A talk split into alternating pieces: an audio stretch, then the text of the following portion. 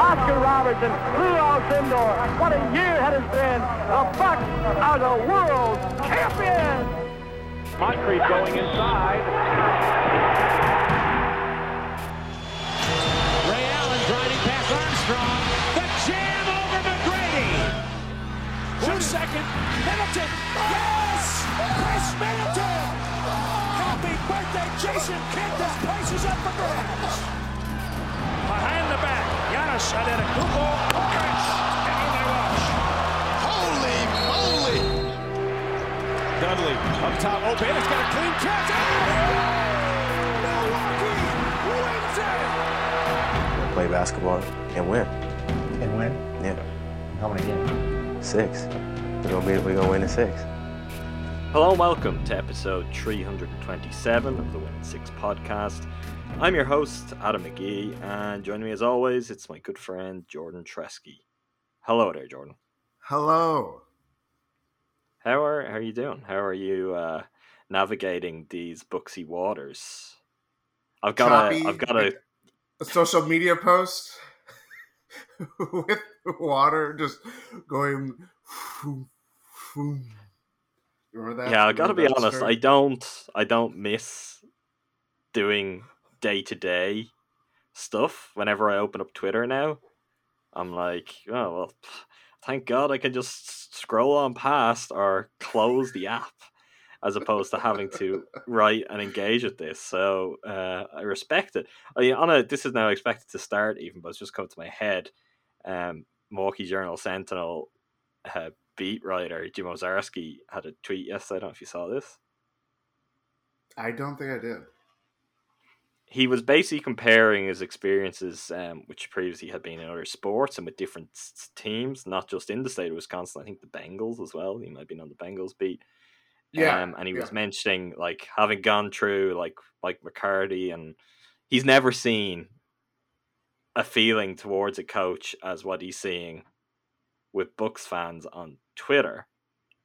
And I just thought that was a really you know, sometimes it's nice to get an outsider's perspective, someone who's still relatively new to it and is just there dazed by the frenzy of the takes flying back and forth.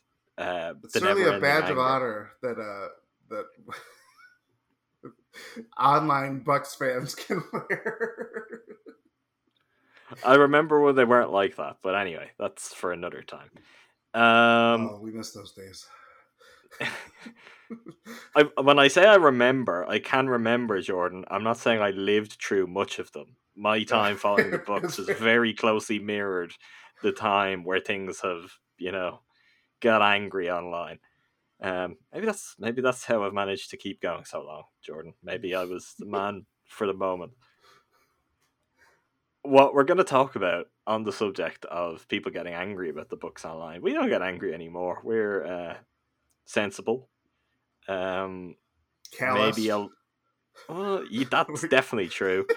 Um, maybe just a little too measured at times for some people's taste, but we're going to talk about all of the problems with the Milwaukee Bucks right now, and try to work out, you know, are they really problems? How big are they? Are these things that are bumps in the road? Something that is pretty kind of apparent and concerning in the moment, but could be fine. What three weeks from now, something like that, when the playoffs start? Less Two and a than. half, three weeks. I think their last game Um, is the 16th. Right. Okay. So yeah, but two and a half, three weeks. Um, and we're gonna work through some of that because I think overall they've been. See, I want to say they've been pretty good recently. Mm, Not quite accurate, but I think there's been a lot of good stuff in there, more than possibly at previous points in the season, without necessarily it always being converted, without necessarily them getting the results and certainly with moments like um, most recently their fourth quarter against the Atlanta Hawks that send everyone into complete and utter frenzy, just just meltdown about what is going on. This is all going wrong, and can it be fixed? Will it be fixed? Where do we go from here? So let's work our way through some of the things of concern. I'll throw it to you. I mean, we can alternate on things that we we feel are relevant to talk about here, or that we are ourselves concerned about that are keeping us awake at night, Jordan. But what do you what do you want to start with? What to you is kind of issue number one with the Bucks right now? Um, I would say Khris Middleton. Okay. Another touch point of of yeah, uh, the culture wars online discussion. yeah, um, I wouldn't have gone Chris number one, but I wouldn't have been too far behind. My read, and we were sharing this um, just off air before we started recording on things at Middleton, is I think there's quite a lot of good play that's there. For most nights, there's something or there's a stretch where you're like, okay, Middleton looks like himself. And then a lot of the rest of the game, he looks nothing like himself. My read on it right now is, though, and you agreed before we started on this, you feel to seem to be seeing the same thing, is that the way he's playing is a little reminiscent of the first season under Bud, where he was dramatically changing his game, where there was kind of obvious and clear signs of trepidation at times of not knowing entirely what he should or shouldn't do. And with that, I guess we could say maybe he's not entirely certain of his role or co- confident of his role within the offense or what's his to do, what's Giannis's to do, or Drew's to do. Like, one, I mean, you might as well tell people on podcasts rather than just me off podcast too where do you stand at that? And more importantly, why do you think that is? What do you think is, I guess, the issue that's forcing him into a spot where maybe there is a little bit of uncertainty and we're just seeing a very different version of Chris than we did last season, for example? I think Drew is at his role and how it's grown larger little by little over the season I think that has played a big role in Chris. You know, we we talked about him. I mean, how many years now? He's a rhythm player, and that season was notable in that like he was still good. I obviously it was his first All Star season, but even at the time, I think we made this the argument that Bledsoe up until that point could have been the Bucks All Star. He was that fantastic. Brogdon was Malcolm Brogdon's last season there. Like having all the uh, between Bledsoe, Brogdon, obviously Giannis was you know MVP play. Everything was dictated around him. It was like Middleton got lost in the shuffle where his touches weren't necessarily the same as it was previously, or even you know last year when he they kind of you know got through this acclimation process with Bud and everything. And I think that similar circumstances has aligned, even though like obviously the Bucks don't have a you know, it's not as talented of a starting five, obviously, with Brogdon replacing DiVincenzo. We'll obviously get to that. um, but like, I just think a lot of it just comes out of rhythm, and he's. We wouldn't necessarily. It's not like how it was that year where it's like, okay, Chris, you're going to be shooting threes and you're cutting out the mid range. Like he's still getting those looks that we've seen from him like all throughout the his career. I just think he's really trying to pick your spots and trying to find his comfort and rhythm has been just super challenging. And it also it's under the backdrop of this season where they're playing literally every other day, and he could just be tired. Like that's the other, you know, talking about that talking point that no one wants to touch on is that it's like the season's a freaking grind, and it, everybody's gonna have an up and down, like whether it's injury or just you know, no one's say for guys like Jokic or I don't know Chris Paul. Like it's rare that someone is like playing up to their standard like over a 72 game season in such a condensed amount of days. And I think all that has contributed to Middleton's play. I think obviously some of the other overarching concerns that we've seen from the Bucks the last couple games, whether it's you know these fourth quarter collapses or just whatever. I think it's just kind of it's such a mental grind at this point that it's just like this bleh, this mess that we've seen. Yeah, and I mean, adding into that is there's hardly any off season either. So this is like two seasons that they're just playing as one. Um, sure, there was the long break. I don't know if that did anyone any good though, considering lack of access to courts. Middleton was one of the players who talked about, you know, quite a lot of time away from basketball during that break last year. I mean, I, I I just don't think, from my somewhat outside perspective, I think everyone is losing sight of what you've just talked about in terms of the grind and in terms of just how difficult it is to do anything consistently well at the moment. And there is always going to be a possibility, and this could, in like in the Bucks' case or anyone else's case, it could work like for better or for worse that playoffs start and it's a reset, and teams could look very different when it's like okay, we've only got to find 16 wins. We have an idea of how many games we're going to have to play. This is it now. We're not worrying about, you know, just kind of the endless grind. And also, you're not necessarily managing for something, which the Bucks, more than any other team, Yep. given their playoff failures the last two years, are going to be doing night to night. I mean, they could say they're taking it one game at a time, but particularly at this point, I think they've got 10 games left. Um, they're not 12? going to be. Either way, Yes, They have- 12. 12, you're right. Um, they're not going to be really thinking about much other than hitting stride for the playoffs. But what even is that? Um, it's a very weird situation for the second year running. It's not ideal, but it's what the Bucks have found themselves. Um, this is the time they're good, and there's a lot of other variables to deal with. Yeah, I think it's probably played into some of it for Middleton, but I do think there needs to be some sort of I don't know, maybe maybe recalibration. Chris. Well, I don't think Chris and Bud and Giannis and Drew need to sit down and be like, you know, okay, how exactly is this working? I mean, if that was the case, I think it can only come from Chris because I think things are generally working pretty well for Drew and Giannis. Um, I mean, the other person, of course, could come from his Bud, which is okay. I'm concerned about what we're getting from Chris. He doesn't look like himself. We need that to change for the playoffs. But I, I there's another part of this too, which is he has changed his role. It's not even stepping into his own. Like he's averaging c- comfortable career high in assists per game. I think. hmm Yeah, five point four assists per game. Um, that is something different. It's an area of his game he's improved in. Is that helpful? Sure, that's helpful, and the Bucks just finding ways to score in the playoffs. But that's very much dependent on where those passes are going to be going to. You know, if if Chris's role in the offense is going to see him pass to Dante in the playoffs, I don't think that's much use.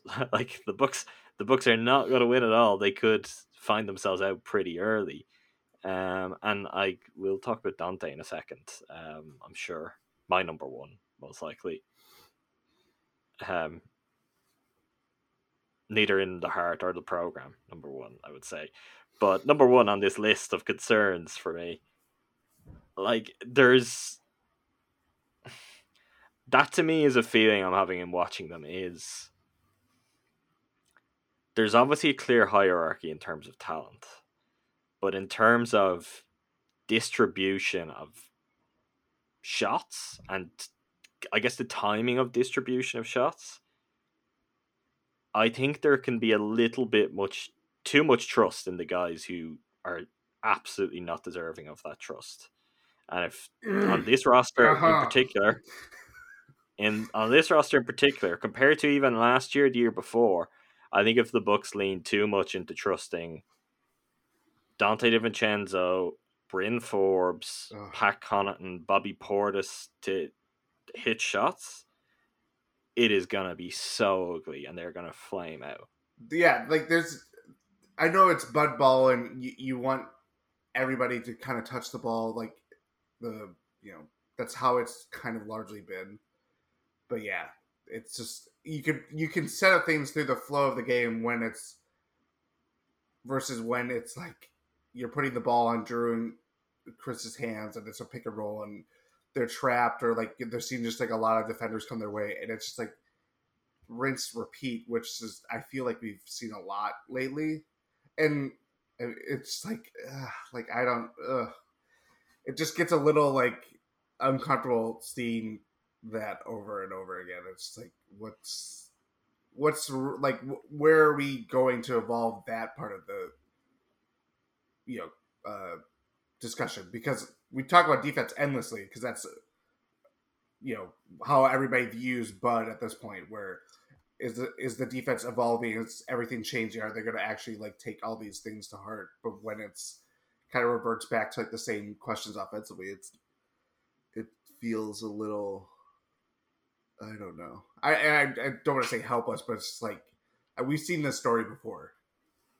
It's Groundhog Day yes. again. um, I mean, part of it is on Bud, part of that is on Giannis and Chris and Drew, but the reality is, like, they now have three top tier players. Uh, I'm not getting into debating exactly where Chris and Drew fit on that. We're just like, in a very general sense, they have the closest thing to three stars that they've had. And I find myself pining for certain kinds of players, wishing they were on this roster. And honestly, I like there were some decisions that were made in the offseason player types I wasn't convinced about. I'm no more convinced now, even though I think consensus is generally higher um, than it was then, but also much higher than I am still on a Bobby Portis, on a Bryn Forbes. I, I watch the Bucks and I'm like, they're screaming out for what Tony Snell was when he was there. This team, because the, the top end talent is there at three different spots, is actually like a guy who, oh, he's only going to take two shots a game, but he's going to give you good defense. He's going to move the ball and he's going to know where he should be, That's where Pat. he shouldn't be. Yeah, Pat is probably the closest they have to Well, doing that. Yeah, But the- like I don't think that. What would happen if, if Tony Snell was on the team and you could plug him in instead of Dante? I think the team is so much better. There's just Mhm. Dante is just good enough to hurt the Bucks much more. is really where I'm at right now. He's just good enough that they're gonna let him do a little bit more. He's gonna himself talk himself into doing a little bit more, and then everyone's gonna be there like, what is he doing? Where if it was a Tony Snell or t- this is more in terms of I guess uh, a wider view of Bud than what the Bucks got last year, given his age. But a Kyle Korver again as just you know they need shooters. If Bryn Forbes would just do that, maybe do less of stepping in, putting his foot on the line. Um, See, that's it, what's it, it's, interesting. it goes against what we've kind of trained ourselves at a certain point because we went down like the Tony Snell road, and Snell was very good for the Bucks. I think most people liked him, but there was also a realization that you know, well, this isn't working. And then Brogdon really broke through, and that's when Snell became expendable. And you're saying, oh, this is what we could have. And yeah, they could have had it. They did have it, and they let it walk. And Dante was supposed to be part of the solution to that, but Dante just isn't that. He just isn't. And asking him to be that or giving him a long enough leash to try to be that is That's very, where- very concerning. I think that's the last point that you just said. The the leash of it, where granted it's the Hawks game, it's second of back to back. They look absolutely tired. I'm not excusing how that game collapsed at all because it's beyond belief. just how it just like came apart so suddenly. But you're just like crying out for like why if you if Dante's not like normally this ball of energy he's literally making routine mistakes about like forgetting who to cover. Bogdan Bogdanovich hits a three with like you know Bucks players in the Good tunnel. player, that guy. Yeah. Is he a free agent? Uh, soon, what is he a free agent soon? Yeah, yeah. Any idea his contract details? Um, I don't know. I think he's. I think he signed with the Hawks last off season. I was about to say Okay. that somewhere. Good for the Hawks. Yeah. I don't know why Who, who wouldn't have been in the mix for that one? yeah, strange. Um, there is there is something I think about with that too. I wish I had the quote to hand or even remembered where he said it. Do you remember? You will probably remember. Around All Star, Giannis was talking about Dante, and he came out with a really over top, over the top comment on Dante, like being the team and Yeah, what they the need heart of- him to do. He is the heart of the team. I think we need major, you know, open heart surgery. Is really where things are now. I mean, I, that's that's where I'm a little concerned about just how long the leash is because that comment sticks out in my mind in that it's not just Bud, it's when he's on the floor, his teammates believe in him. Now, obviously, that's that's that's a positive thing. It, it's They better believe if in just him so much believe in him. so that they don't yeah. run in transition, and he has all these one-on-one transition opportunities. I it's like I'm going to like Clockwork Orange my eyes and watch like every Dante transition play, and it's like, oh my god, what I uh, I cannot believe it. It's so Bad. He is, and that that goes back years that he is one of the worst finishers I've ever seen. And Yeah, but I remember us like two years ago. Oh, I know it has, but we talked about this like two years ago. Um, as a rookie, when not, neither of us were pretty crazy about him early on, but like, oh, he's good. He does some stuff. Why can't he like? Why can't he score layups though? What's that about? Uh, Yeah, he's taken he's taken a page out of Eric Bledsoe's book in that regard. that that's he- I'm gonna say something that I'm not gonna say too often. I probably haven't for a while, but that is very, very unfair to Eric Bledsoe. Eric Bledsoe could finish layups. Um, yeah, I, I mean, I just I don't know what they do. I'm aware. I think we've got a question coming up. I'm aware there's been some, you know, Dante or Bryn talk, and it's like does it matter? that is literally pick your poison, but it's the Bucks have to drink the poison themselves. It's not pick your poison is usually you know for an opponent. Um, opponents would pick either. You know Yeah. they'll be fine with either. Bryn Forbes is just not that good. I, the Bucks do not have good options here. Dante may still be the best of their bad options, but at this don't know. Uh point, I, I go I on. Pat. I I think he is the best of the various options, but is Pat at the two? It's not for me. Not It's not. It's I'm- not great. it's I not for me this season in playoff games. But I like just generally, I think their better options are going to trend bigger, Yeah. and this is a problem. Then when so much of what I think they've geared up for this season, and so much what a lot of people feel is them actually gearing smaller.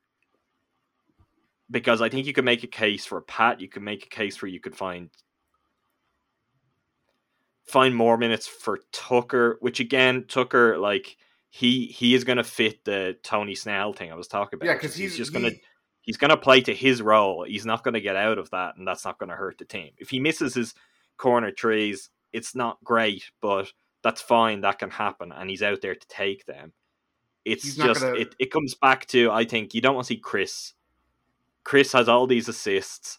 He's maybe not scoring as easy. He's going through a bit of a funk. I don't want Chris to be being like, "Oh, there's Dante," all the time. That's just like everyone wants that. There's not a team the Bucks are going to play. Like that is number one choice. Like you could be giving it to Brook Lopez in the post. It could be Giannis, Chris, or Drew. Are you going to let Dante shoot? I mean, one of the things too, and when, again, when I think about this, I come back to certain moments with him. Um, big turning point for me, and I, I think one of the big ones for us was uh, his game last season, not long before COVID, against the Lakers Yep. Where he started to create off the dribble and he was like pulling up and knocking down mid range shots. I was like, who's this guy? If he can do this, this is perfect. He's the player they need. He cannot do that. No. He cannot do that. And his he's having a better three point shooting season. It's it's fallen Yeah. off compared to where it was, but I think he's still 38 ish. Um, I should have them here. Which is good. Um, I know he Yeah. was like a 43 for a while, but if if you had offered any Bucks fan before the season 37.8%. Okay, he is tumbling fast, which considering where he was. Like, let's see if I go last 15 games. 35.5. Hmm. Not trending the way you want it to. But what's the real problem? The real problem is, and it's not like there's tons of reasons to be like, oh, here's someone's field goal percentage anymore. We've got better ways to quantify things. Dante DiVincenzo's very just, you know, plain, old fashioned, simple field goal percentage tells you a lot of the problems. It's 41.5%. It's just, it's not going to work. We know why that is. It's because he gets like vertigo if he gets too close to the bucket. It's just like the higher up the court he gets, he gets dizzy, he mm. falls over, loses balance. Do you want to guess Bucks players? I was gonna call this a fun game, but this is actually not a fun game. This It's is fun for the us. opposite of a fun game. Who've got a worse field goal percentage than Dante? Probably Diakite. It's probably like all like Correct. Point one only, but Point Diakite is correct. There's one other Uh, player still on the roster. No.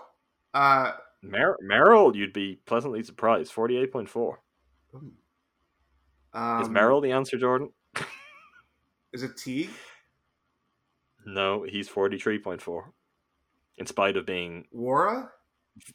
no, it's not. I won't be. Uh, I won't lie. This isn't great, right? But again, if he can just stay out of there, it'll be fine. PJ? PJ Tucker, thirty-six point four percent. He's not known for you know. Forty percent from from tree though. So Yeah. Um, but the thing is, Dante is like supposedly dynamic, and he does have a change of pace where he could put the ball on the floor and attack. It just always goes wrong. hmm I like. Yeah. I just there's a there's a flaw in the construction of the roster, and part of me says I don't know if they could have known that. The other part of me says they may have basically traded Dante DiVincenzo only for it to fall true. They knew. I don't know. Well, I mean, that particular play, which I feel like we'll be talking about again, is that is this that Bogdan Bogdanovich guy we were talking about a few minutes ago? No, I think it's Um, Oh, it's the other one. All right, that explains it. Um, like, uh, do I need to say what he brings? People saw that, right? So yeah. the other thing is, and I'm not, also- I'm not an advocate for this, and we've talked before, but I think Jordan Nwora is really good. There's something there, and it's just again, it's not you can't just at this point be like, well, Dante is a disaster, so. 12 games to go in the regular season. Jordan, you're up. you're going to be in a, in a nine man playoff rotation because everyone else is terrible. We're going to, I don't even know who'd be playing the two then. Um, but he can shoot in a way that Dante just can't. Like there's something kind of when Jordan Nwora comes into a game, usually in garbage time, and he just starts flinging, and they just start going. You're like, oh, okay. There's like a there's a bit of microwave kind of shooter there, which is not Have I already expected. have I already pivoted towards how the Bucks are not going to be able to pay Jordan Nwora in a summer from now? yes, I have. I think that's where we're at. I'm sorry, Bucks fans. I think the roster is going to be really expensive, and if he plays on all next year and does well, goodbye. We're not going to be able to. We can't. They're not going to afford them. Sorry. Well, they can. They've just got to go into the tax. They've got to do it.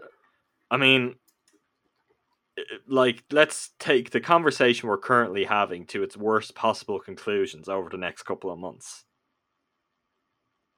There's no options. It's like, what are you doing? There is no. I don't see how anyone could get away from it. Um, it's been got away from before. I understand that, but like, it really would be at the critical juncture. I, I how bad could it go? Yeah. possibly really bad. I actually don't think it will still. But if it goes spectacularly bad, things could be changing. Like in a in a more I, I don't know, things could be changing beyond just Bud. Um there, I think there, you'd have to consider some stuff. I think that's for another day. Jordan's looking at me quizzically, but I just you'd gotta something's not working. And as much as there are lots of gripes with Bud, and I think a lot of them are valid, I also think he is being made a straw man for something that is much greater than just what he's doing. And that is maybe a bigger concern. Because it is great when you've just got one obvious target. We had that once before, where it's clear the detrimental impact of that. There are players with issues, and there are things that just continue to rear their head, and there are issues with just roster buildup. That uh, like firing Bud just doesn't solve it all, and doesn't mean that they won't do it or they shouldn't do it depending how things go. But it's it's something that I think it needs to be considered in step with that. I don't.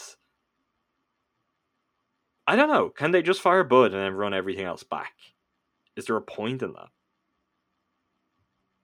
If this goes wrong, I have no doubt that part of it is going to be down to the collection of role players that are there. Now, maybe they'll be spared from being able to run it back because Portis could opt out, Forbes could opt out, and you've got to find replacements and you've got to go a different way with it. But I don't know. I just think I I the roster and the bench. I feel like when we were on uh, Eurostep with Ty and Rowan before the start of the season, this may have come up and I just trashed the bench. Um, like I feel no better. If anything, I feel worse. This is a pretty sorry collection of role players. Yeah, I mean, I'm I'm more probably um, what's a, the word? I, I I'm more a little more optimistic on Portis, but he has his limitations.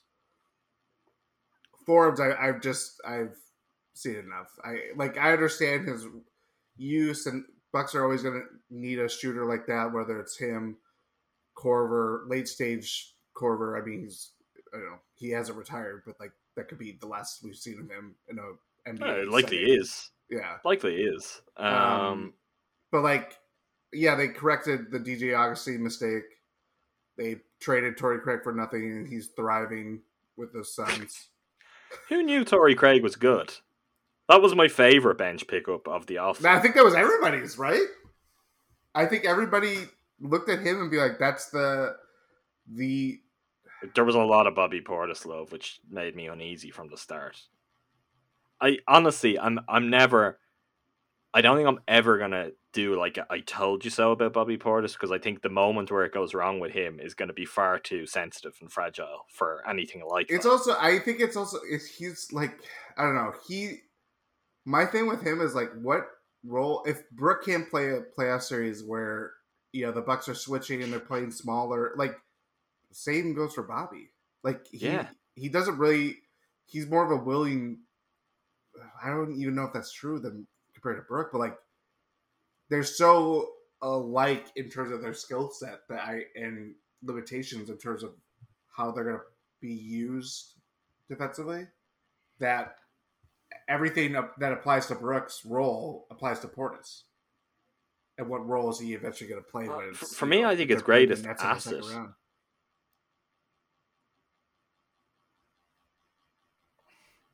I- I think his greatest asset, which this is part of what distresses me, is that it's just that you know he's going to shoot a lot.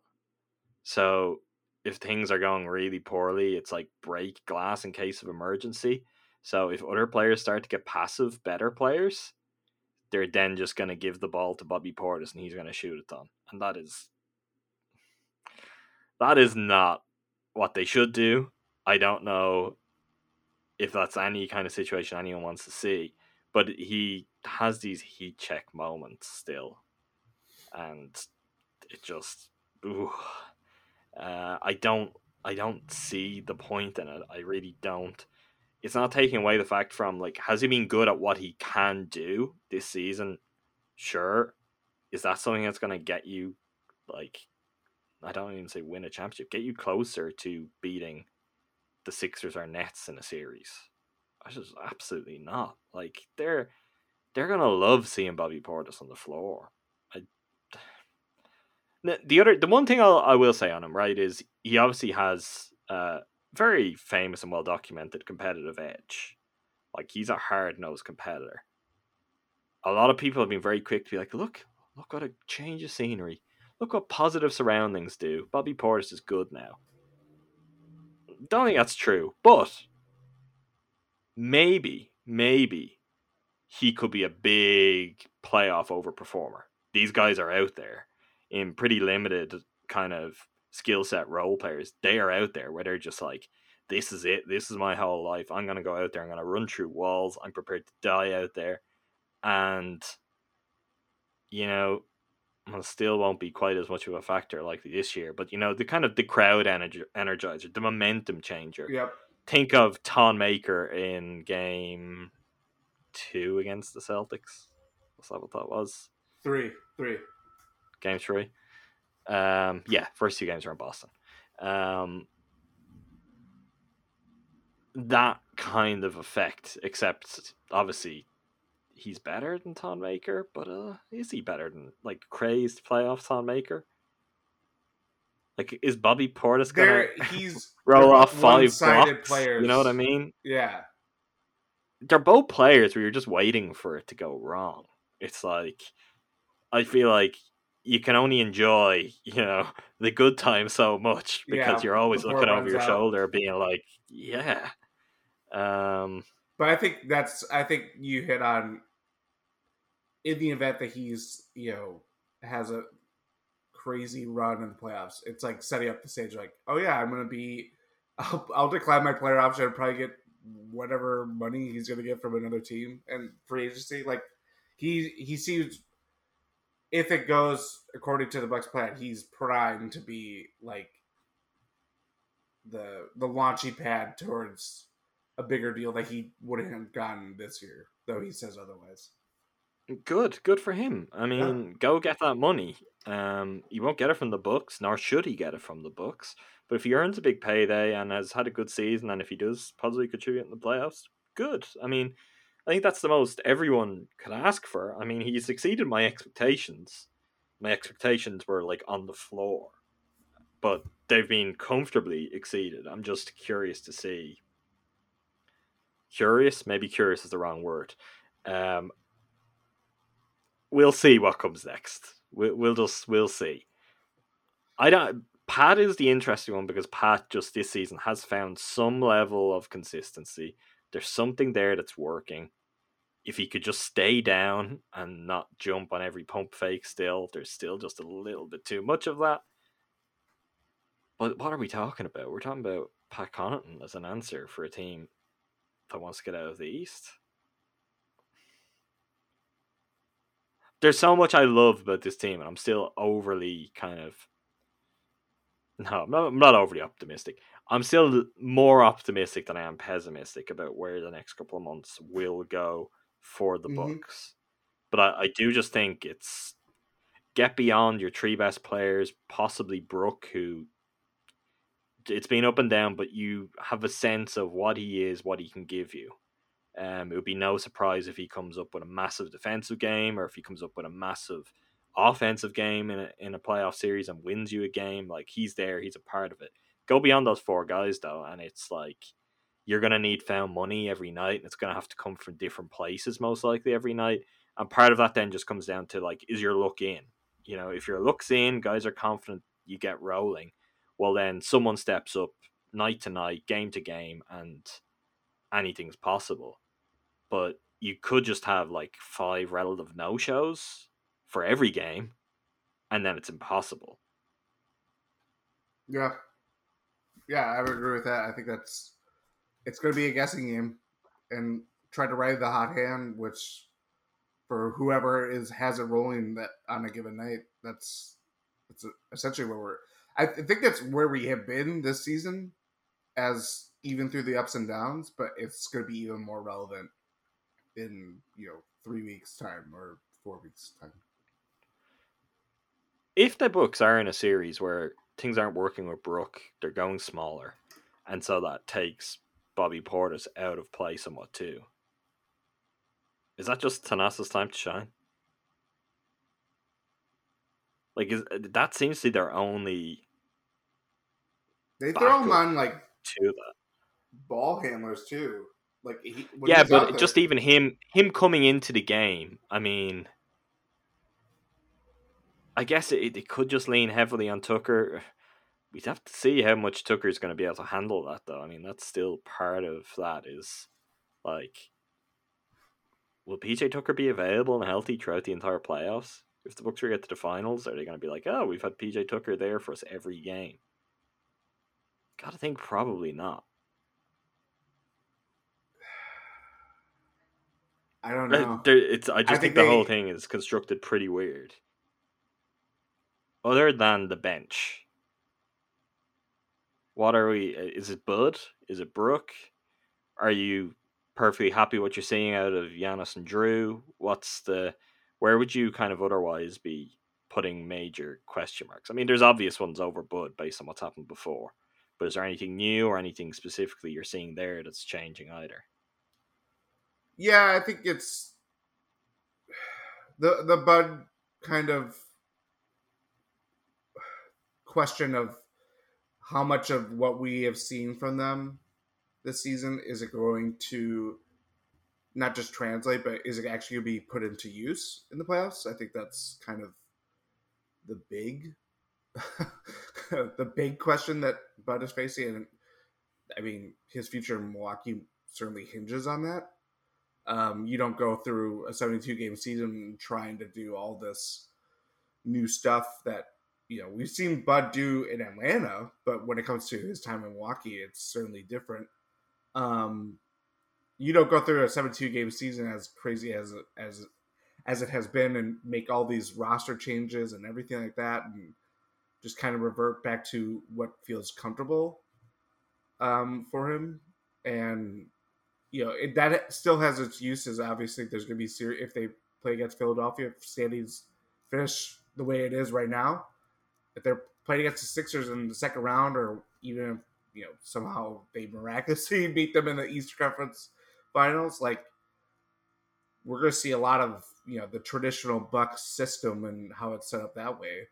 But yeah, I think that's kind of the you know the elephant in the room. But other than that, I mean, I think that's largely it. You know, the health right now, that it's knock on wood. I'm knocking on wood. It's trending towards a very positive direction, more so than I would say we've seen the last two years. I mean, obviously, COVID, you know, shut down where they were last season. Even before that, Giannis hurt his knee. Brogdon injury the year before that, and just kind of piecing, trying to get into the final stretch run and just be as healthy as they could be. Like, I think it's that at least from that aspect, I think we're seeing uh, a different side to it that you know we hadn't seen previously. Are you sure? Do I mean, are we sure Giannis isn't still somewhat managing something, or that Khris, for example, isn't just kind of managing something? It's hard to know. I'm sure everyone is. It happens at this point of the season. Everyone is, and then the toll of the past 24 months probably adds to that. But yeah, look, I take your point. I mean, in the most obvious way possible, it's currently knock on wood better than it could be. The thing on Bud, just to say on that is, like part part of my thing for Bud for the playoffs will be, I it it's not necessarily that I want him to see to, to see him put in practice what he's done this season. It's I want to see him put in practice just what's suitable for the moment. So Mhm. if last year's drop defense is right for a game, a moment, series, I want to see that. If personnel change and then it's better to switch or it's better to go zone, like that's that's the part of it. And we need to see it game to game, but we also need to see it, you know, minute to minute and time out to time out and quarter to quarter. Like that's the thing. I I don't think the answer for the Bucks is to just be like, well, we don't do this anymore, or this hasn't worked, so we're just going to do this. to me, this season has been about showing enough of everything, getting enough reps of everything, that when the time comes, you can you can do it all. You know, to some extent, you can pick your moments pivot back and forth between them. Like that's the thing. I just don't want to see him be rigid, and there's no real reason for him to be based on how the team is now kind of coached up. Um, I don't think it's entirely down to personnel, so I won't say equipped, but I think coached up in terms of what they've put into practice throughout this particular year. So for me, it's not going to be like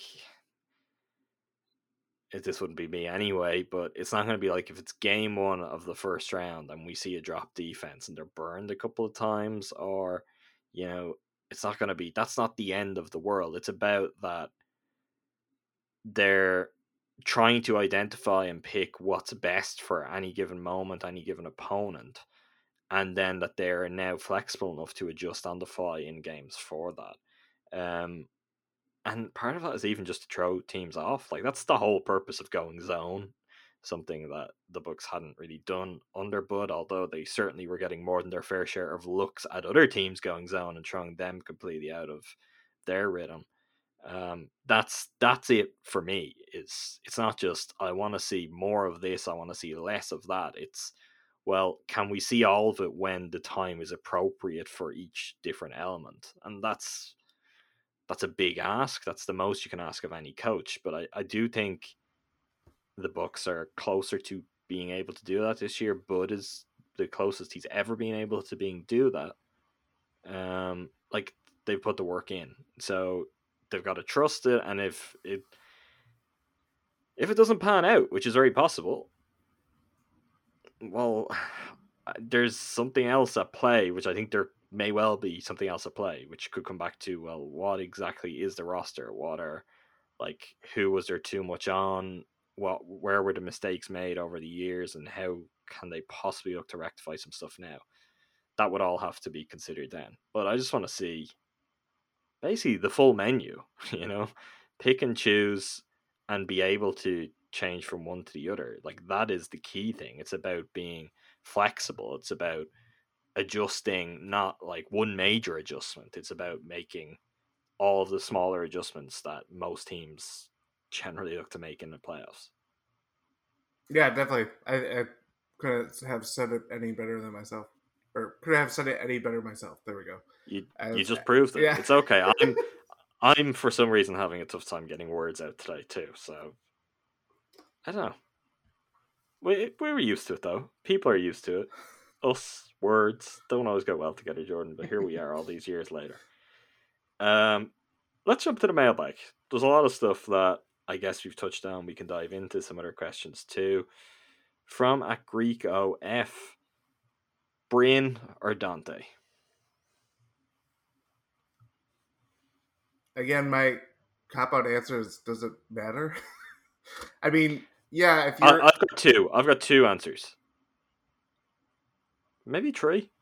We could go with three. Malcolm Brogdon, Bogdan Bogdanovich, and Austin Rivers. They'd be my my three picks. Austin Rivers, why not? Why did that not happen? Why why? I mean, the Diakite I think could work out well for him in the long term. I'll be honest, I'm not just kind of. I'm not giddy, right? I'm not that easily excited by just a young player who's got some skills. I, I'd be lying if I said I think Diakite is going to be anything of substance for the Bucks over the course of the next X many years. And if he is, it's going to work out great. But I think the odds are certainly more stacked towards him not being that and being just kind of the latest player that there's been a two or three week spell where Bucks fans get really excited about him and then he's playing on another team the next season. I just don't like when we talk about what's missing. I think Austin Rivers could have plugged that two guard spot as a starter, as someone who solid defender, solid offensively. Given the ball, he can create. He definitely would finish better than Donte. but he doesn't necessarily have to be like overly active. He's just going to literally be a facilitator. He's going to facilitate the ball moving from Giannis to Khris, sort of thing. Um, I think that was just like a no brainer. It was right there for them. They were supposedly on course to do it, and it didn't happen. And maybe you've seen different. You can correct me, but uh, it seemed like a lot of people were really excited about the Diakite move. To me, it's kind of like, how is that? How is that like working in concert with everything else they're looking to do in the next couple of months? How is that of any help to them? How is that seeking a final piece? If it works longer term, well, then it's great, and you know, I'll tip my hat and say there was great foresight. But the Bucks have some really, really important stuff coming up right now. And there was a player there who could have helped them. Didn't go for it. Yeah, I mean, like I, I mean, the whole river situation, just kind of the pivot. Whether how real was it um, when it was first reported by Shams? Um, like where, Mm. where was it at that time, or was it just like this?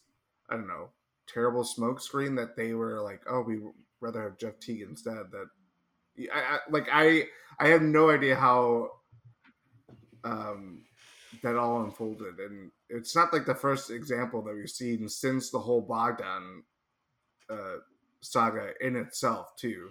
That we've It's not the first like- example we've seen since Horst came to power. Yeah, yeah, that's I, true. I made that sound very ominous. Horst came to Came to power. power. Just- um, but yeah, I think it's just I don't know. I mean, he certainly would have helped. I I was certainly bullish on uh, what he could bring to this team, and obviously they decided to go in a different direction. But as it relates to the original question, I think Donte is giving the Bucks, you know, obvious problems right now. Bryn gives them a, a different set of problems that we've seen all season long. Like it's not. There's no. And as much as I have said, you know, even Pat can you know worm his way into the discussion. He also has his bout of inconsistencies. It just kind of just for where we were just a couple years ago and how we talked about like, oh, look at the this the Bucks wing depth are you know Brogdon is more of a combo guard, but you know, kind of that second side playmaker or secondary guard, whatever you want to call it, like it's just thinned out terribly, and they're picking at straws on who who can really step up, and that was obviously the strength of like Bud's Hawks teams, in that they had this kind of endless reserve of of wings, whether it was like Tim Hardaway Jr., Kent Bazemore, DeMarre Carroll before he you know got paid, like I guess that's the kind of the the nature of the NBA. You and the obviously after you know letting Brogdon walk and he goes to Indiana, but like they they just haven't been been able to find a long term answer at the two spot, and it's obviously come home to bite them right now. like the answer for me is Donte because he's the heart of the team. No one is calling Bryn the heart of the team. Like I'm being facetious, but I'm also being honest. Like he's got inbuilt chemistry with those guys, and the numbers reflect well on him with those players compared to how they do with Bryn's out there. I, I think it's still Donte, and right now there's not a whole lot to feel good about. And maybe Donte rediscovers something, finds something that looks like his best. But I mean, it's getting to a point where it's just like, well, what is that? Like, if we were to say Donte is going to have the best two months of his career in the playoffs, first I'd say great, that's encouraging. My next question would be, so what does that actually mean? Like, what does that look like? What is that like? Just very marginally better than like, or is I? I just don't know. Like, I don't know what what we're waiting for, and it is uh, like this was part of the issue for me when they first drafted him. Um,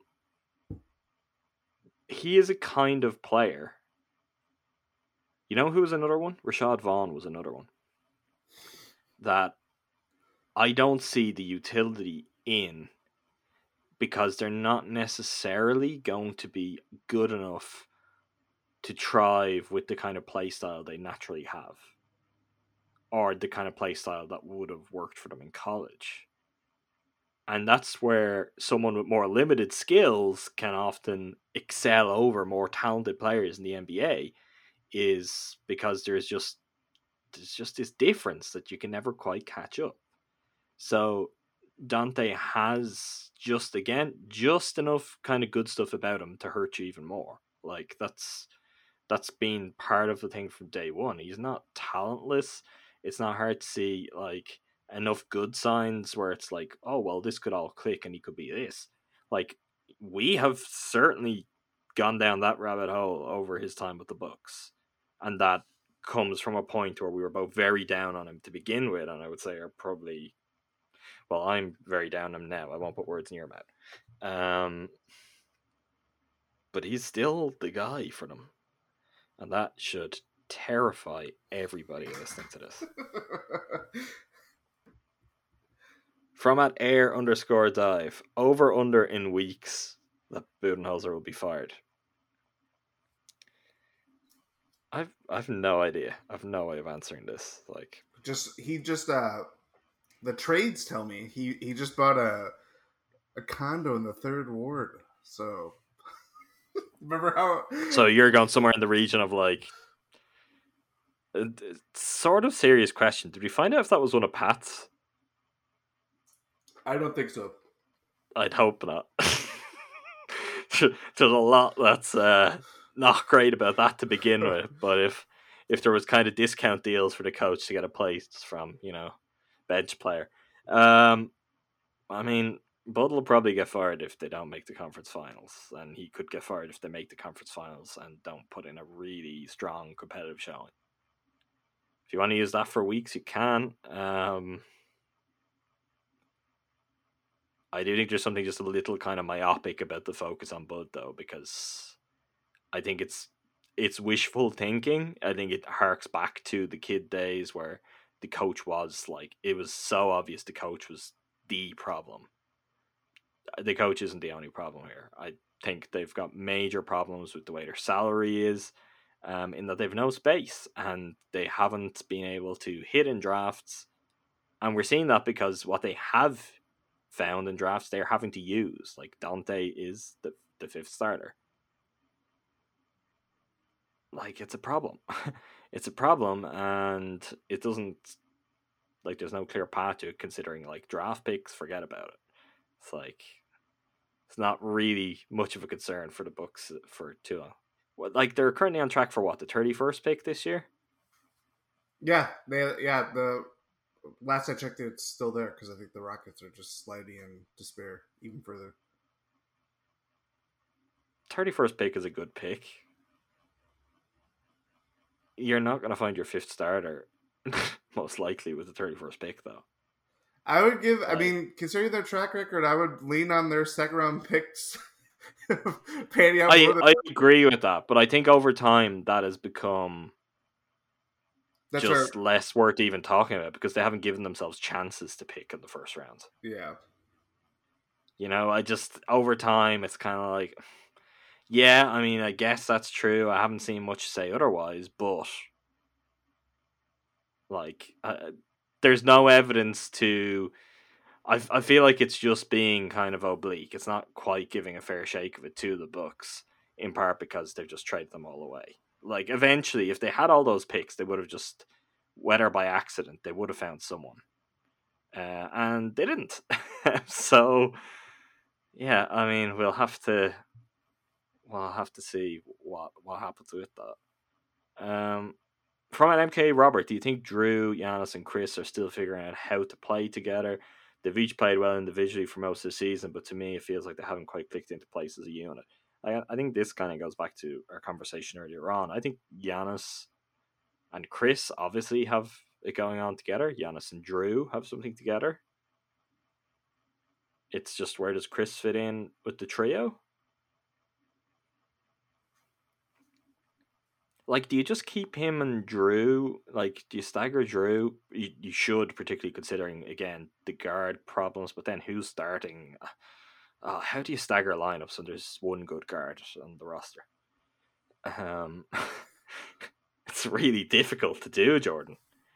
How do you take the one good guard off and then be like, well, we could go? I as to as to the question, there's something. Yeah, there's something there that's not quite meshed. I don't see it as a problem. I think those three guys could just click in the playoffs. I don't think there's any issue with them fitting together. It's just Khris needs to find where he feels comfortable and it needs to just kind of all fall into place, which it absolutely could, but I don't think it has yet. Yeah, I, I think it's still a feeling out process, and obviously they've lost games together. Where whether it was Jrue missing ten games because he had COVID and Giannis's knee soreness, I mean that's another additional six games. I know, you know, they played close to sixty or yeah, there's twelve games left. They played sixty games, so you're taking out. You're left with 44 games to go from in terms of try to feel each other out and having a super short training camp and a preseason that was, you know, let's face it, that was riddled with a lot of bigger questions in terms of just the franchise, given you know Giannis is supermax. Like it's just that's kind of where like if anything we t- I know we talked about a lot where it's like okay is this the best year that they have together with Jrue on board and I think I originally said yes because you know he's this is as he's in his prime like you know you kind of look go through the usual well he's gonna, just only going to get older all that stuff and then I, I as the season's gone on I'm just kind of thinking like well so much about the Bucks have changed externally and internally that you know how we talked about the Bucks in Bud's first year, we were like, okay, how are they how are they going to replicate this? And you know, it was going great until uh, you know the world shut down. but uh, just know, like everything else. Yeah, that's I mean... yeah the ever since then. But like, it just kind of it's just I don't know. It's hard to quantify just how hard it is when even just like adding in one big player like Jrue Holiday can just change the fabric of the team and how it works and just the overall the stuff that we don't see that's behind closed doors that the Bucks want to keep behind closed doors. Uh, you know, like that's that's part of what is makes the season just on top of everything else makes it so hard to judge about like where is this team essentially because you can grab numbers both good and bad about like okay well this is going great but then they have you know these lapses and it's not all together the roster be you know behind the three top players of on their roster is pretty limited like and all that stuff and those those answers are going to get any better when you know you, you go into the tax and you're trying to you know thread the needle in terms of finding guys out of nowhere that you think could be helpful contributors. It's, it's not gonna, it's gonna only get tenser, as crazy as that sounds. Yeah, like I think in theory, if you just had kind of clear runway and you never had to think like this, their best chance to win a title with like Giannis, Khris, Jrue could be next year just because of the betting in process. But the thing is, what does anything else look like next year? it's like, and that's where, and, and how does everyone feel after another year if it goes wrong? And then if this is the year where it goes wrong and Bud falls in the sword, well, then who's in next and what did they do? Like, there is also, there is also, and there's always a possibility that they could hire a coach that is just a disaster like it happens and i'm trying to think of like recruitment processes of such that the Bucks have been involved in in recent years that haven't been complete disasters and they maybe start and end with hiring bud like including maybe bogdan and that um, like it's there's a lot that could go wrong. Things just may not mesh. Let's say the Bucks get in a really good coach. Good coach comes in, and everyone's like, "Yeah, this is good," and then Giannis doesn't like that coach's methods or isn't buying in. Like we just we kind of assume that won't happen because of the way he is. But what if it does? That uh, be clear, I'm not putting this as like some reason to keep Bud. I'm just saying um, there is always There's a, a- risk. Yes. There's no like you just fire Bud and it's better. That's and that's even aside from the other issues I've touched on. Just from a coaching perspective, it's not just fire Bud, bring in better coach. It's fixed. Like it doesn't always just work like that. That's and how we talked about Kidd and Bud, and everybody.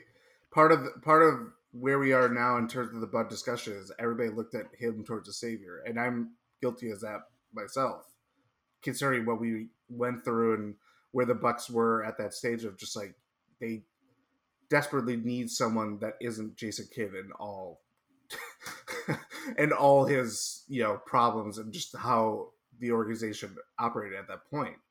And then when you put this person on a pedestal who has clear success, but obviously, you know, has warts as we've seen as time has gone on, there's this weird, not revolt, but just like he wasn't what he said he was. Where I think it, it's just it's the expectations of just like I don't know. It's just yeah. I just think that's so naive, honestly. And I mean, like, I just think there's a lot of people that are very naive. and I, I think part of that is also gonna, I'm not excluding myself from that. Like, I just, I ended up kind of tweeting along these lines yesterday in relation to uh, Jim Owczarski uh, observation that I mentioned at, at the top of the podcast. It's like everyone thinks they've got to figure it out or that there is just like inherently a logic and a natural progression. And if that was the case, like the Miami Heat don't get to the conference finals last year, you know, Mhm. I know there's other stuff in that, but it's just, I, I, di- I also do think there is a part of, well, Kidd was terrible. And when it got to a point, it didn't work with Kidd.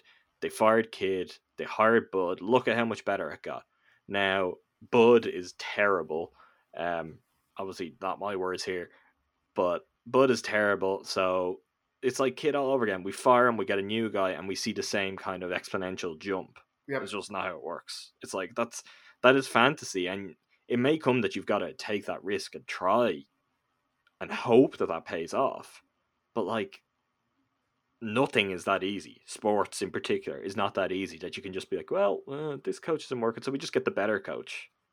It's like this is part of always why my conversation and it eh, people they flip. It drives them crazy. It's like, what? No, don't say who. It's not about who. Like, are my favorite. That's not my job.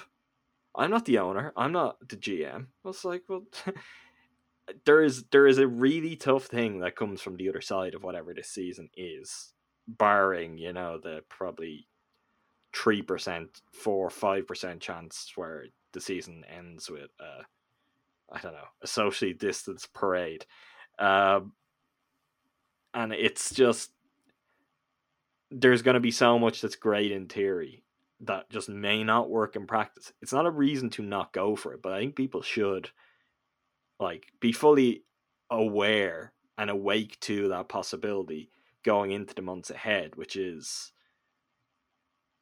we may not like kind of finding out just how deep some of these issues run. Uh, the next experience, if it's a different coach and it's a different system, may not be better. It may not be more fun. It may not mesh with the players as well. You just you're opening up like a series of possibilities every time you make a big change like that. Hmm and they've got to a point now where the margin is so much so much finer than it was when they fired Kidd. You could fire a Kidd and you could have brought in probably any working coach in the nba at that time and there was room for improvement with the players that were already there and with just how like soul destroyed they were. That isn't the case now doesn't mean like you you don't go and get a coach because this one hasn't worked out and his flaws might be too much to overcome. But you've got to you've got to fully be kind of come to terms with the reality that if that's the next step, the next step after that isn't necessarily winning a championship or being more competitive. The next step could be going backwards. Like that's why decisions like that aren't necessarily easy. Um, how did we get into this? What question are we on? Where's are they figuring out how to play together? Is that still the question, bro? Must be you. I blame you, Jordan. Um, but I, I just like there's there aren't the answers to all this stuff isn't just there for you know guy with a Giannis avatar on Twitter to throw out and be like, I've solved it. It's like, come on, we all know this is not how it works. Like, one, sports are hard. Two, they're like endlessly unpredictable. And the Bucks haven't had the luck go their way in recent seasons. Maybe this is the year it does. Maybe it doesn't. Maybe they never get the luck. And they end up another era where it's like the 80s, where people look back on it. It'd be worse than the 80s, given that they've Giannis this time. But they'll look back and be like, they were a really great team. What happened? What happened is there were other good teams. And some years, you know, things like, uh, well, we can use the real examples. A global pandemic got in the way, a, a season that was finished at Disneyland. Like, weird, weird stuff can happen. So, like where I'm at, and I, I, I like the idea. I don't know. I'm not telling anyone to, or I don't believe anyone will. But I'd like the idea of Bucks fans just kind of taking the next two months, three months as they come, and being like, okay, we know what's here. We know the good. We know the bad. Let's see how it actually plays out. Like when games are played on the court, rather than deciding now like that it's oh well bud's got to go and then next season with coach x they'll be able to it's just because that's not how it works the bucks could be an incredibly flawed team and win a championship because guess what there have been flawed teams win championships in recent years um, you don't have to be perfect you don't have to be the greatest you need to i guess hit form at the right time and to then get your share of you know rub of the green and that, that happened for the Raptors. Let's remember, which is the closest the Bucks actually have gotten to it was when they lost to the Raptors in the conference finals. Think of that Kawhi Leonard game seven shot against the Sixers. Think of the injuries to the Warriors that they then ended up playing like a zombie Warriors in the finals. I don't, as much as I would love to, trust me, I would love to just say, you know, we need to discount that Raptors championship. We don't. That's how championships are won. it's mm-hmm. it's like when it's your turn, it's your turn. Maybe this year will be the Bucks' turn. Maybe it won't. Jordan, this one, it's from at MK Robert again. Do you trust the Bucks bench? No. no. Next question. From at MK Robert again. Can you remind everyone that the Bogdan thing was probably never as real as they might think? uh, this is kind of like my favorite sort of thing to do. This is like when I don't know Norman Powell, OG Anunoby, Dirk, Dirk Nowitzki. Um, you know, just as much as all those players, you know, weren't actually the Bucks couldn't have. It's not oh the Bucks. Here, look at OG Anunoby. Look at Norman Powell. Norman Powell would be useful for the Bucks right now, given what we are talking about. Um, the Bucks did not pick him; they picked him on behalf of the Toronto Raptors. So there's always a weird thing that goes on with this. With Bogdan, uh, I don't know what I said about this at the time, because who knows, Jordan? I, sometimes I say some stuff. I know we did discuss on I think probably our last episode before our extended hiatus we ex- we uh, discussed Bogdan's agent's history, uh, which is interesting, to say the least. His clients and their free agency deals and some of the bumps that they've hit. Uh, Markieff Morris was one, right? Yes. Um, With the um, Spurs. There was someone else. Some I can't. Oh, remember. uh, Bjelica. Yes, Nemanja Bjelica. Um, from from stuff I heard at the time and from piecing things together, I think were the Bucks interested? Were they trying to get Bogdan Bogdanovich? Yes. Was a deal ever done to the point where we were all talking about it and discussing it and celebrating it? Probably know Where the Bucks played um, by his agent, maybe more than anyone else. Like I don't know. Months later, when you look at that, right, and when particularly after your day, who won from that whole fiasco? Bogdan and his agent. Like nobody else won. Yep. There is no other winner. The Sacramento Kings didn't Hawks at this point. Well, yeah, sure, but that's kind of just tied to Bogdan. But I mean, the Sacramento Kings did not win. Nope. The Bucks did not win. And did it hurt Bogdan that there was this whole thing out there about his close relationship with Giannis and Thanasis and the Bucks fans even, where you know they were doing PR work for Bogdan and his people in just pushing it everywhere, and then it became a thing, and you know the Bucks were obviously interested. There, uh, to me, I, I think there was definitely an element of leverage play. I think they definitely fumbled it too.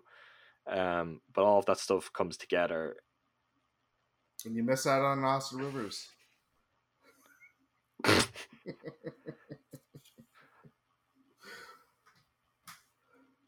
it it just may not have been like I don't know if it was fourth and inches. Yeah. Maybe it was like They're in the red zone. Not even. They're looking at kicking a field goal. mm, I don't know if it was that far out either. Um, but maybe give a couple of yards anyway. You know, I Mhm. I don't think it was probably as close as everyone will forever choose to remember it being, and Bucks fans will will be as guilty of that as anyone. Uh, I just my feeling on it at the time, and it certainly checked out with anything I heard at the time, was it was a very messy and complicated situation. Who could who could have guessed the Milwaukee Bucks would have found themselves involved in a, a situation that ended up very messy and complicated? Um, but that's that's my read on it. So yeah, I think people should probably remember that, but also I won't dismiss it out of hand completely. I'd love to say it was entirely made up, fake news. Uh, the Bucks were never signing Bogdan, but I, don't- I don't think that was the case. It's somewhere in the middle. Would you agree with that? Would that be? Oh yeah, absolutely. Um, yeah, and it's something I don't. I mean, yeah, I would like to see Bogdan Bogdanovich on the Bucks, but uh, I just it's it's when it we're. I mean, we're not that incredibly far removed from it, but it's like I don't lose sleep over it as much as probably other Bucks fans probably do at this stage. Give it a few weeks. yeah, that's that's a good point. Give it a few weeks. Um, when the Bucks find themselves in a second round series, that might be being optimistic. Um, I, I actually, well, when could the Bucks play? Yeah, second round, really, wouldn't it? Mhm. Um, we'll see. We'll see. Um, we didn't actually mention concerns. One one concern that I think should be there is just how weird the Eastern Conference standings are and what the play-in tournament could do. Like, I know the the Knicks and Hawks are, you know, quote unquote good now.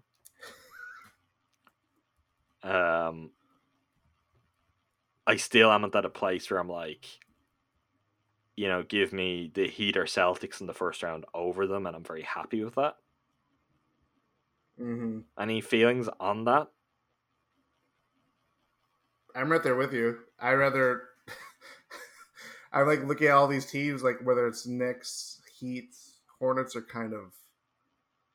Uh, I think they're the eighth seed, but they're kind of like a, I think a game back after last night. If you write if you write the Hornets off now, they're gonna come and absolutely shellac the Bucks. Well, that's the other thing. Like they, I mean, they've been a terrible matchup for the Bucks over Bud's time, and I, I, I know Borrego went to Charlotte at the same time. It's the Spurs background, I guess, that kind of overlap. But uh, Mhm. yeah, that that doesn't all. It's not that desirable. but then you're just like, okay, pick your poison between Boston and Miami, two teams that have you've played in the playoffs, have one you've conquered over in thrilling Well, fashion, the other. Well, one team. Yeah, okay, sorry. I I thought you were talking generally. I was like, No, yeah, no. yeah. The other uh, two literally two sides of very them. different coins, right? But yeah, Um, it's But even like the Celtics, which I know you've always been dismissive of, and they're clearly not as good. They are at least playoff tested. and they They've got players who could show up and play well in big games, although they haven't generally against the Bucks over the years. Yeah, and they they will give them problems. I mean, they always have. As much as I've welcomed welcomed the the challenge, it's still something that you don't necessarily want to go or embrace or anything like that or see over a first round matchup. But yeah, it's not it's not a advantageous first round matchup considering who's kind of in play for six at this stage. From uh, at DJ Abidi, so understanding that the main narrative surrounding his team is that the regular season record doesn't matter. What do you think the Bucks have learned or improved on in the regular season that will impact the postseason? Help Bucks fans remain sane during the regular season.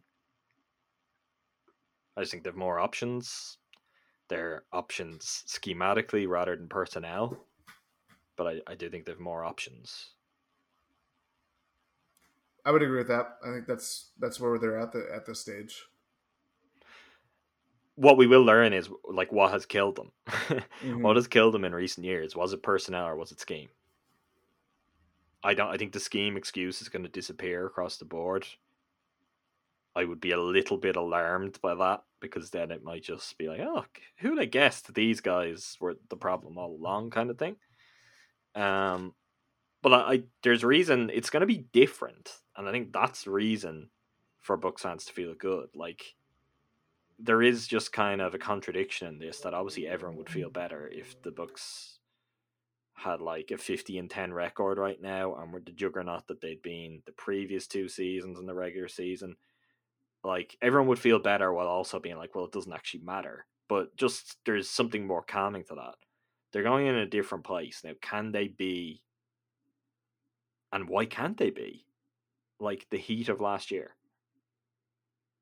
Why can't they be a team that's just like, oh, these are now, you know, lots of experience in the playoffs.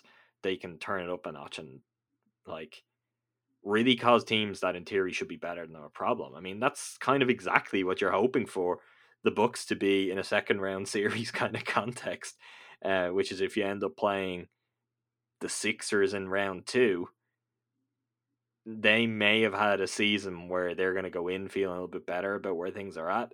You've got a role reversal from last year. Let the Bucks be the Heat, you know, and just completely tear through them, and then the whole thing is on its head. The whole narrative has changed, and the Bucks have all the momentum. Like it's just we won't really know until we get to that kind of point. Mm-hmm. From at Rustbrick forty four. Giannis, Jrue, and Donte have a 12.9 net rating. Giannis, Jrue, and Forbes have a minus 0.9 net rating. Should Bryn get any playoff minutes? uh, I feel like this is we're being led with the question, Jordan. Um, it's good to come with the details, with the facts, with the stats, and that's quite a compelling pace, case you make there, Mister Rustbrick forty four.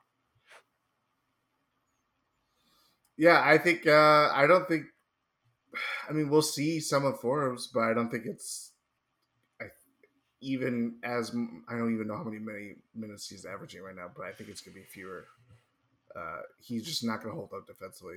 It's, it's gonna be very obvious right from the start, even when it's in the first round. The opposing teams are just gonna be like, "Oh, Bryn Forbes is gonna be on the the floor. Let's you know have him try to close out or just get him moving or like he just he's such a very limited defender um, and con- contributor outside of his shooting. But that's yeah, I, I just don't see many playoff minutes coming his way. And if there are, that's I don't think that's a recipe for success. I should add there was a follow up also from Rustbrick forty four, which is also Giannis, Khris, and Forbes have a negative four point nine net rating. Giannis, Khris, and Donte have an eleven point nine net rating.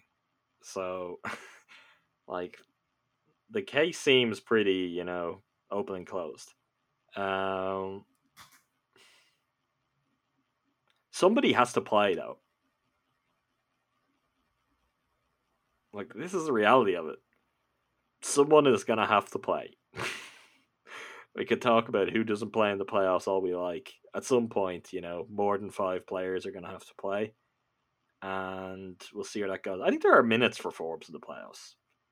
They may need him, but I, I just wish they had worked on making him into a different kind of player over the course of the season than I feel like they have.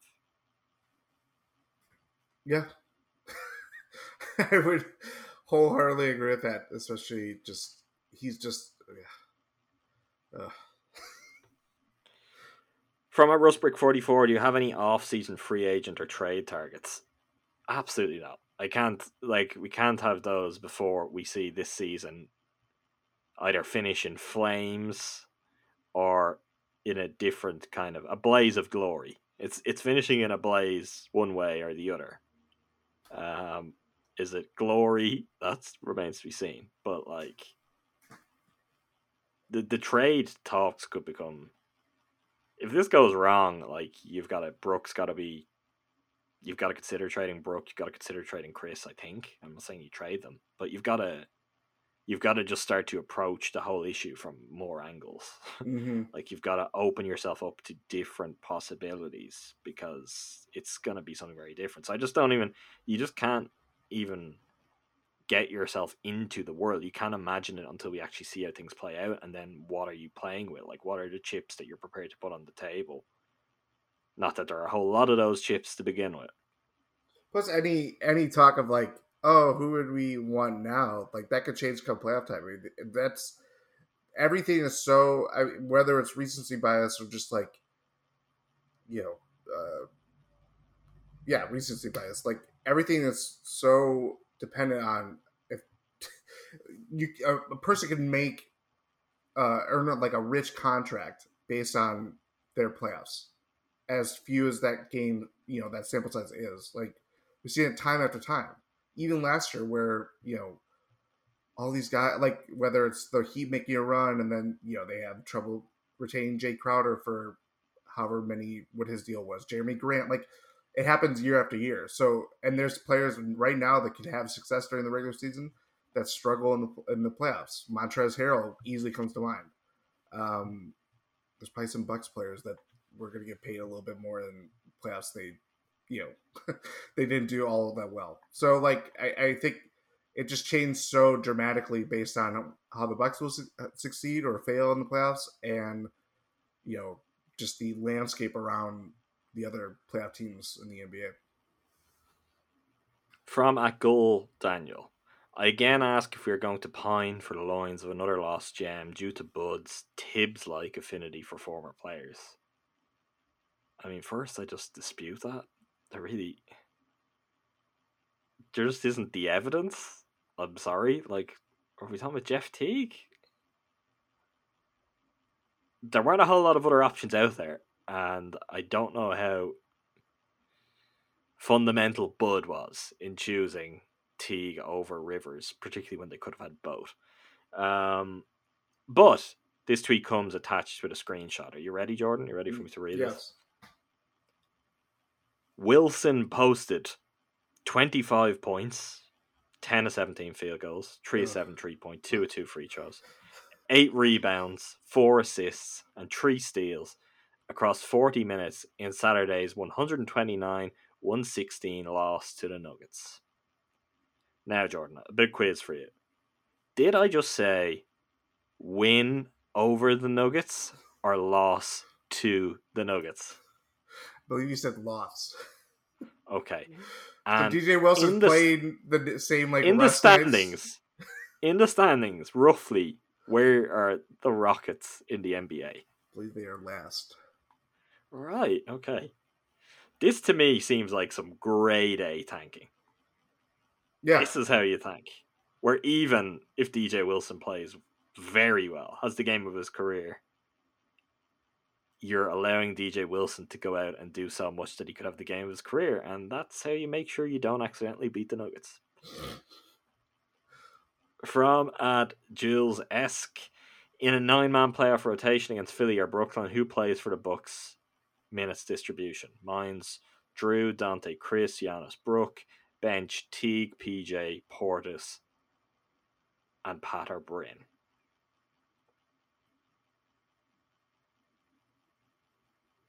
I honestly like part of this is gonna be who are you playing against. Um, what are they doing with their rotation? Are they going deep? Like, the Bucks. I I know the question is specifically about Philly and Brooklyn, but this is a question that's going to come into play from the first round, hmm and the Bucks are going to have to manage it somewhat. That prepare yourself for no matter how things are going, people being like, Giannis is only playing 32 minutes. And because they'll need him to only play 32 minutes in the first round and hopefully like sail through because he's going to be needed a lot down the line. I honestly, I don't know. I think Pat has to be in it. I think Teague is going to have to be in it. Was that a good thing? Mm, Probably not. But like Donte has made it very clear he can't really be a point guard. I even don't think he can be a point guard defensively now. So if Jrue is off the floor, Jeff Teague is going to have to probably be on the floor. Uh, PJ Tucker will be if he's healthy. I guess, like, then it comes down to how are you playing? Who are you playing? Yep. If you need more size, it's going to be Portis. If you're going to be playing much smaller, it's going to be Bryn. Or maybe Thanasis. Like, depending on the matchup and depending what you need, it's not completely off the table. hmm Um, but like, I, I don't think you can just pencil Portis in like that because, to your point earlier, if it happens to be a series where Brook is getting played off the floor, well, then you can't have him there. And that's the, there's a big difference between the Sixers and the Nets as well. Yes, obviously, like much. um, against the Sixers, well, Brook is going to be playing, and Bobby Portis is probably going to be playing when he's not there. Against the Nets, what have the Nets got going on? DeAndre Jordan, Nic Claxton. Blake, Come on. he's probably gonna play though. If, saying- yeah, but if Blake's if Blake's playing the five, I mean, p- put out whoever you want. Bucks like it doesn't matter. He's gonna you're gonna. It's like a turnstile.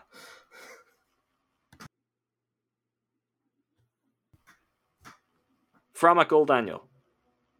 This is directed at me specifically, is it? Seems to be. Jordan, you're free to answer too. I'd just like to put out there. Right. Um, your favorite football club loses its goalie for the rest of the season. They sign Giannis to fill the spot. Does Giannis return to the NBA afterwards? Yeah, you'd make more money in the NBA than than as a goalkeeper necessarily. Uh, I'm a Manchester United fan. I'm not a fan of what they are currently doing with their goalkeepers, which is trying to phase out David De Gea and but Dean Henderson is the number one. I've very little faith in that. Um, maybe Giannis would be a better option. I don't think Giannis sees himself as a goalkeeper though. yeah.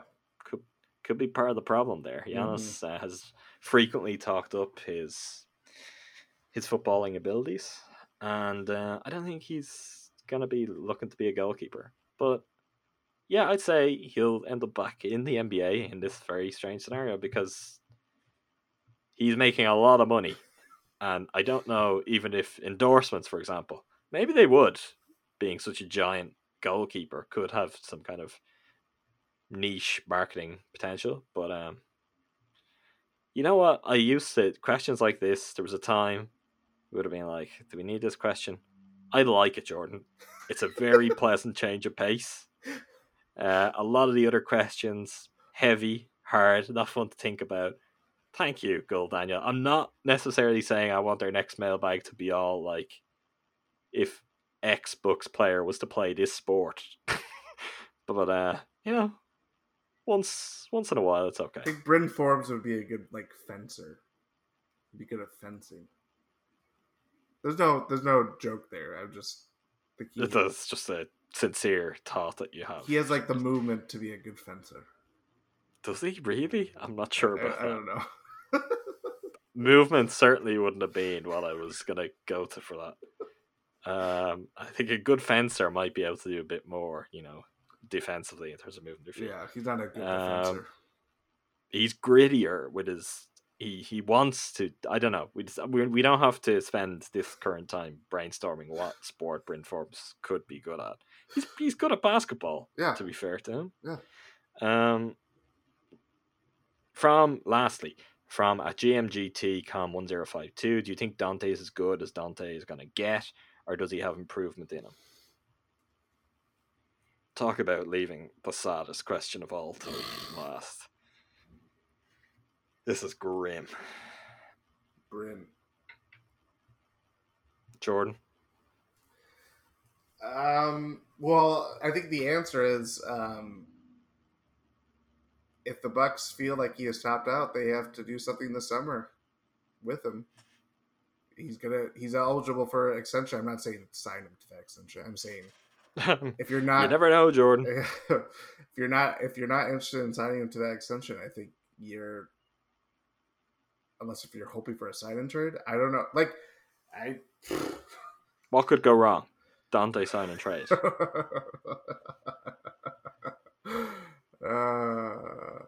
yeah.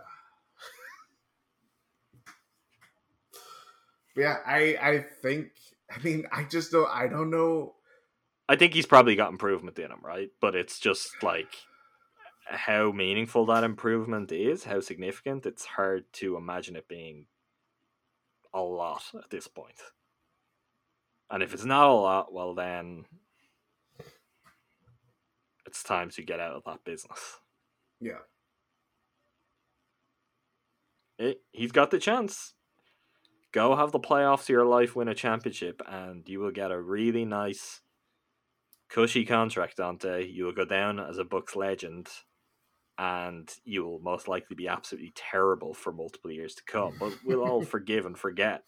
Um, but that's the opportunity that is there. Like, go and have the best couple of months of his life. He will be loved. He'll be adored. He'll sign an extension. He'll stay at a healthy price, one that will cost the owners long term, and maybe cost the fans some of their sanity. But the pad is there for him. Like it's in his hands even right now, very much so, because he's going to have the opportunity. So it'd be a really great time to find out what that improvement looks like. I'm sure there is improvement still there. Like he's still young and he's playing quite a lot. Um, but just is it worth it? That's the question the Bucks will have to ask, but they won't be able to answer it until the end of the season. Jordan, that's all we've got.